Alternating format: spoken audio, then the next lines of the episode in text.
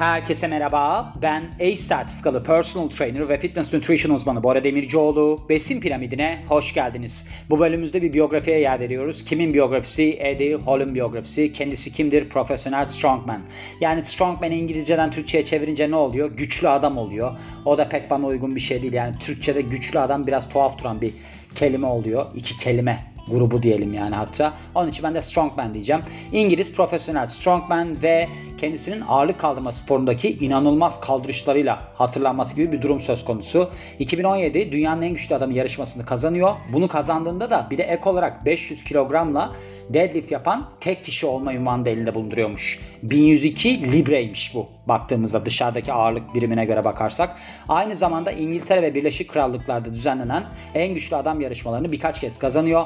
Böylece kendisini tarihteki en güçlü adamlardan birisi haline getiriyor. Bununla beraber Edoğlu'nun hayatı her zaman böyle başarılarla ve de eğlenceyle dolu değil. Çocukluk zamanları aslında anksiyete ve depresyonla dolu son derece korkunç hayatsal tecrübeler yaşamış. Öyle deniliyor ve devamında da diyor ki burada onun hikayesi. Nereden çeviriyoruz? Greatest Physics'ten çeviriyoruz. Ben bu adamı sevmiyorum. Onu da söylemem lazım. Şimdi ben nereden karar verdim bu biyografiye eklemeye? Şöyle oldu. Bir tane YouTube kanalı var. YouTube kanalında yani böyle çok aslında baktığımda hiç hoşuma gitmeyecek bir adam izliyorum. Sürekli böyle kaba saba espriler yapan, çocuğuyla da böyle bir garip bir arası olan bir adam filan. Yani tam sporunu bulmuş da denilebilir. Yani bu adam herhalde bilincilik yapacak, böyle golf oynayacak birisi filan değildi. Böyle bir şeyi seçmesi çok doğru olmuş. Yani içerisinde aslında bir kırılganlık olduğunu da anlıyorsunuz. Çünkü öyle insanlar sürekli böyle bir şiddet vari hareketler içerisine girerler ya. Böyle kafanı tutar, çekmeye çalışır, bilmem ne yapar falan. Özünde korkar o insan. Korktuğu için işte böyle vücudunu geliştirir. Ne bileyim işte Mike Tyson'ın da mesela öyledir. Conor McGregor'ın da öyledir. Onların hep geçmişlerinde ne var? Bir dayak yeme durumu, bir itilip kakılma durumu falan. Sonrasında ne düşünüyorlar? Bizde mesela Doğuş Doğuş diye şarkıcı vardı ya o da böyle bir steroidlere falan sarmıştı. Ne düşünüyordu çünkü o da? Mesela sokaklardan geldiği için tekrar oraya dönmeyeyim. Oradaki muameleye tekrar maruz kalmayayım. Eğer ki öyle bir durum olursa ben kendimi güçlü hale getireyim diye düşünüyor. Mike Tyson da öyle, Conor McGregor da öyle, Eddie Hall da öyle yani baktığınız zaman. Biliyorsunuz lakabı The Beast yani canavar hatta kollarının içerisine yazdırmış onu dövme olarak. Şimdi ben YouTube kanalını izliyordum. Oradan aklıma geldi. Jay Cutler vardı yanında.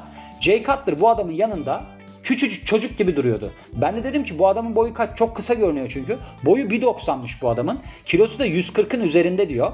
Ancak şu anda kilo verdi galiba. Öyle hatırlıyorum. Yani bir boks maçından falan çıktı bir şeyler yaptı. O zamanlar bayağı bir karın kasları belirgin hale gelene kadar kilo vermişti. Onun için yani şu anda bence 140'tan aşağıda. Bu bence yarışma kilosundan bahsediyor şu anda.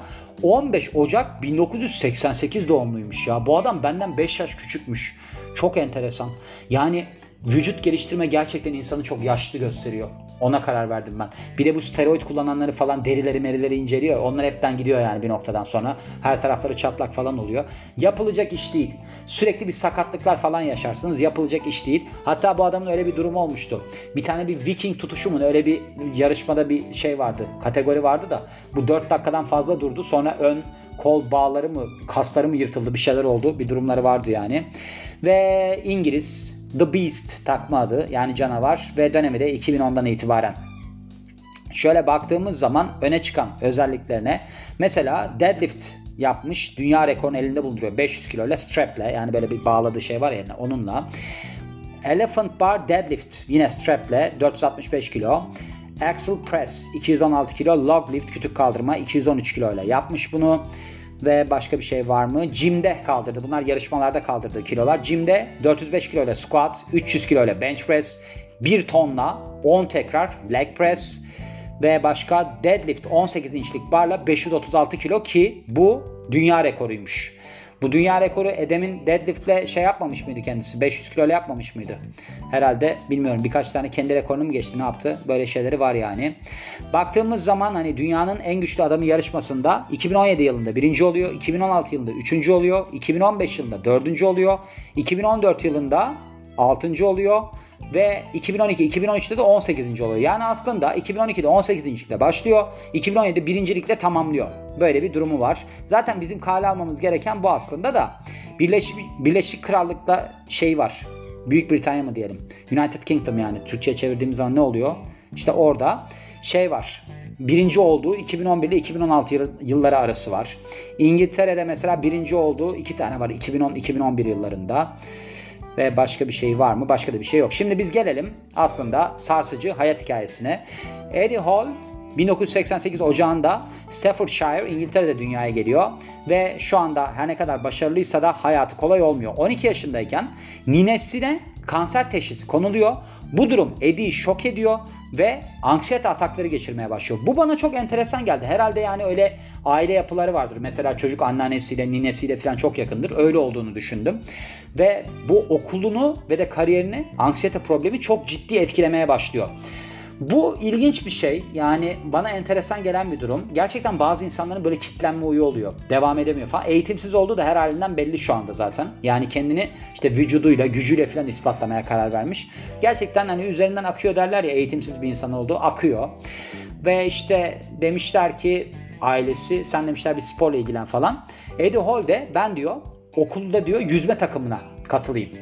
Neyse yüzme takımına katılıyor. Hatta işte böyle bir hayali varmış ben yüzmede yıldız isim olacağım falan diye. Ancak sağlık sebebiyle bu duruma ara vermek zorunda kalıyor. Ardından da okuldan da ayrılıyor. O duruma geliyor.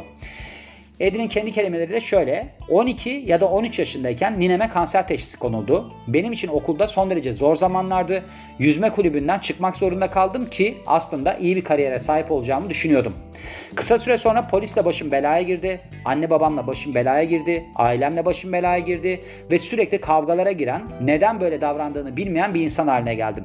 Büyük anksiyete atakları geçiriyordum. Ardından evden bile çıkamaz bir haldeydim büyük sorunlar yaşamış gerçekten. Yalnız yani bu anksiyete durumları ben zaten YouTube kanalında da görüyorum onu. Adamda bir dengesizlik var.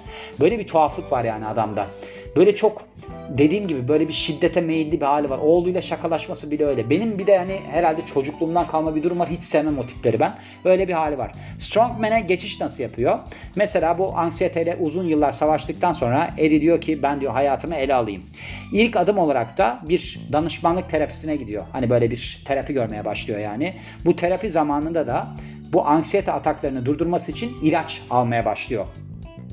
Bu da ilginç bir durum bu arada. Şu anda deli gibi steroid kullanıyor. Çok net belli yani strongman sonuçta. O psikolojiyi çok bozar. Yani bu adam onunla nasıl baş ediyor onu da anlayamadım. İlginç bir durum yani. 4 yıl boyunca devam etmiş bu tedavi. Hani anksiyete ataklarının geçmesi ve o zamanları Eddie Hall çok sorunlu zamanlar olarak hatırlıyor. Diyormuş ki yani kendi sözleriyle ben sürekli tuvalete gidip orada tek başıma kalmak istiyordum. Bir yöne bir geriye sallanıyordum. Sadece sakinleşmek ve bu anksiyeteden kurtulmak istiyordum demiş. Mesela bir ailemle ya da arkadaşımla yemeğe çıkmak istediğimde öncesinde kusardım çünkü acayip derecede kendimi tedirgin hissederdim. Doktorun yazdığı ilaçlar ve de aldığım destekler sayesinde kendimi toparladım. Bunu halletmem de yaklaşık olarak 4 sene sürdü. Çok acayip değil mi? Yalnız ben yani bunu okudukça gerçekten üzülüyorum çünkü ben de çok anksiyetesi olan bir insanım. Ben tedavi falan da almıyorum da öyle bir durumum var yani. Hatta geçenlerde serotoninle işte bitter çikolata ilişkisinden falan bahsettim de birisi yazmıştı. Ben geceleri mesela uyuyabilmek için böyle bitter çikolata falan yiyorum. İnsanların demek ki genel olarak böyle durumları olabiliyor. Dışarıdan baktığınızda hiç anlaşılmıyor. Bana da baksanız pek anlamazsınız. Mesela benim body salonu profilimi takip etseniz dersiniz ki bayağı eğlenen birisi ya acayip eğleniyor filan. Ama öyle olmuyor işte. İnsanın zihninde başka şeyler dönmeye başlıyor. Ben neden bu kadar çok podcast yapıyorum? Aslında temeli benim bu kaygı sorunum. Kaygı duyuyorum, başka şeyler düşünmeye başlıyorum. O zaman neye sarıyorum ben? İnsanlara bir şey katmanın böyle bir huzuruna ulaşmaya çalışıyorum. Hemen podcast yapmaya başlıyorum. İşte sizler bir şeyler öğrendiğiniz zaman da benim hoşuma gidiyor. Tatmin oluyorum. İnsanlar bir şey kattığım zaman da bir de ben bunları dinlediğim zaman diyorum ki ya Bora bak sen bunları yapıyorsun. Sen bir şeyler yapmaya çalışıyorsun. Sen böyle anksiyete atakları geçirme falan. Yani eğer ki böyle bir durumunuz varsa gerçekten hani kendinizi yalnız hissetmeyin yani. Böyle çok ben de dahil olmak üzere çok insan var. Benim çevremde çok var mesela. Hatta öyle bir konuşma oldu dün. Bir arkadaş bizimle bir yere gelecekti. Sonra vazgeçti tam gelirken. Ben dedi ben gelmeyeceğim dedi. Bayağı da gittik ama. Sonra işte bir gün sonra dün oturduk. Dedim ki niye öyle yaptın? Ya dedi birdenbire kendimi kötü hissettim. Bir şey dedi beni tetikledi.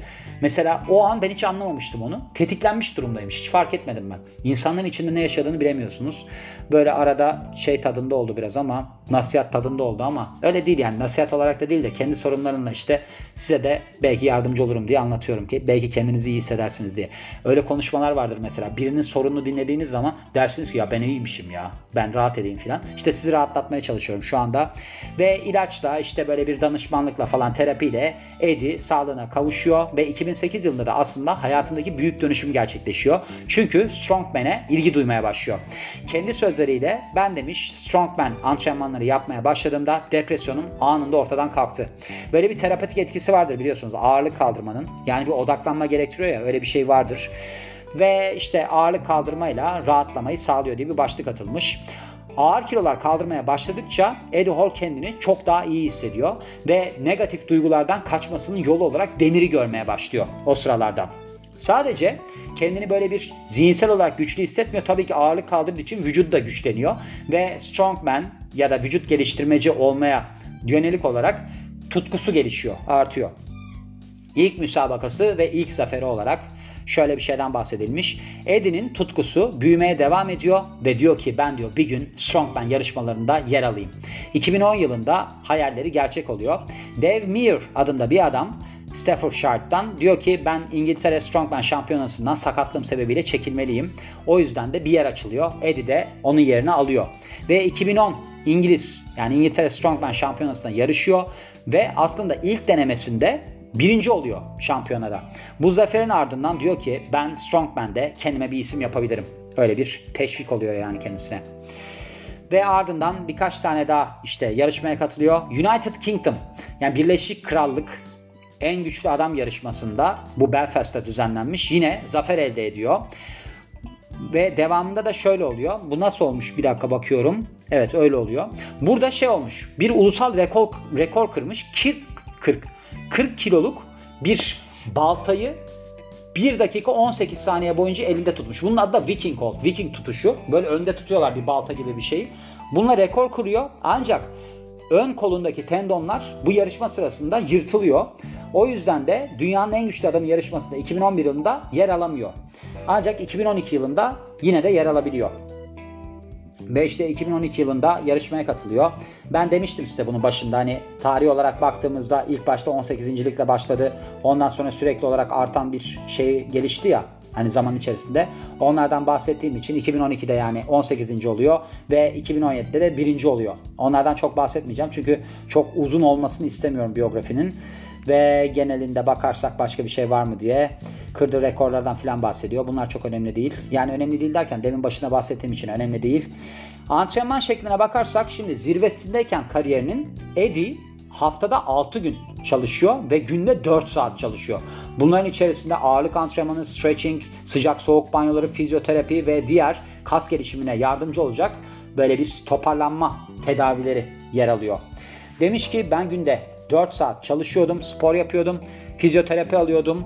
İşte günde 2 saat, stretching yapıyordum günde 1 saat, sıcak soğuk tedavileri uyguluyordum 1 saat ve bununla beraber meditasyon yapıyordum. Günde 13 saat uyuyordum, yemek hazırlıyordum ve yemek yiyordum. Dürüst olmam gerekirse ben eşim ve çocuklarımı haftada 2 haftada bir 2 saate de 1 saat görebiliyordum en fazla ve bu sebeple de son derece zihinsel olarak yükleniyordum kendime. Eğer ki yarışmalarda olumsuz sonuç alırsam bu yaptığım fedakarlıkların boşu olduğunu anlayacaktım. Bu benim için yıkıcı bir deneyim olacaktı demiş. Ve başka bir şey var mı? İşte antrenman özelliklerine bakarsak Eddie Hall aslında genelde patlayıcı tarzda antrenmanlar yapıyor. Çünkü neden? Bu hızlı kasılan fibri türlerini aktifleştiriyor. Genel olarak da kuvveti artırıyor. Zaten burada biliyorsunuz patlayıcı kuvvet çalışmalarında en çok ihtiyaç duyulan kısım bu oluyor antrenman şekli. Beslenmesine bakarsak günde 12 bin kalori tüketiyor. Bu bulk up yani hacim evresinde böyle bir durum oluyor. 12 bin kalori alıyor ve işte bu kalori tabii ki ulaşılması kolay bir şey değil. Aslında bunun YouTube kanalında şeyleri var işte günde ben ne yiyorum ne içiyorum falan filan diye böyle acayip zararlı şeyler yiyor. İşte şeyler sosisler, sucuklar böyle bir kahvaltı tabağı falan var. Yani böyle şey de değil vücut geliştirmeci beslenmesi değil son derece pis besleniyor yani. O yüzden bunu hani büyük kaslara sahip olmak için yakıt olarak görüyormuş ve kendisinin söylediği şekilde aslında normal bir beslenme gibi ben işte kahvaltıda meyve sebze falan yiyorum. Ancak işte benimki diğer insanlarınki tabakken kova şeklinde oluyor. Ve birkaç tane daha tabak yiyorum, kova yiyorum bununla beraber demiş. Çok fazla yemek yediğinden bu şekilde bahsetmiş. Gerçekten de böyle zaten acayip böyle 10 öğün falan yemek yiyordu. İşte protein tozları falan içiyordu. Ve böylece de bu biyografinin de sonuna gelmiş. Gördüğünüz gibi yani buradan aslında çıkarılacak ders burada kendisi de yazmış da.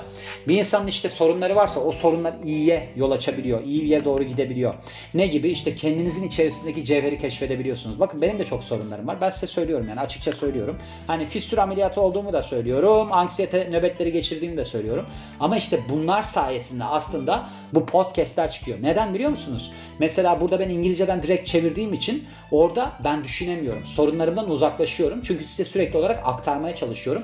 Bir yandan İngilizceden okuyorum. Bir yandan da Türkçe'ye çeviriyorum. Aralarda espriler ekliyorum bilmem ne yapıyorum filan. O zaman ne oluyor işte? İnsan kendine bir şey katmış oluyor. Ama anksiyete krizleri geçirip ben evde kendimi yerden yere de vurabilirdim. Bir şeyler de yapabilirdim.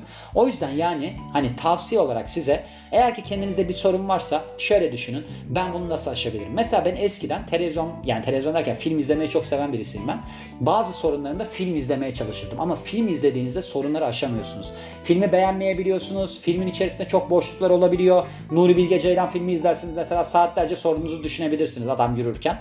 O yüzden böyle durumlarda kendinizi çok meşgul edebileceğiniz mesela ağırlık çalışması da bunun gibi bir şey. Çünkü odaklanma gerektirir yani. Üzerinizde squat yaparken 100 kilo varken bir şey düşünmeniz pek mümkün olmuyor. Üstünüze düşürürsünüz yani. Onun için bir kaçış noktası bulmanız gerekiyor. Bu adamdan bu noktada ilham alabiliriz. İlham almamamız gereken kısımlar eğitimsiz birisi. Eğitimli olmamız gerektiğine ben inanıyorum. İnanıyorum derken öyle olmalı yani. Birkaç açıda hatta kendimizi geliştirmeliyiz. Ben öyle inanıyorum diyorum ve bu bölümün de sonuna geliyorum. Beni dinlediğiniz için çok teşekkür ederim. Ben Bora Demircioğlu. Yeni bölümde görüşmek üzere. Hoşçakalın.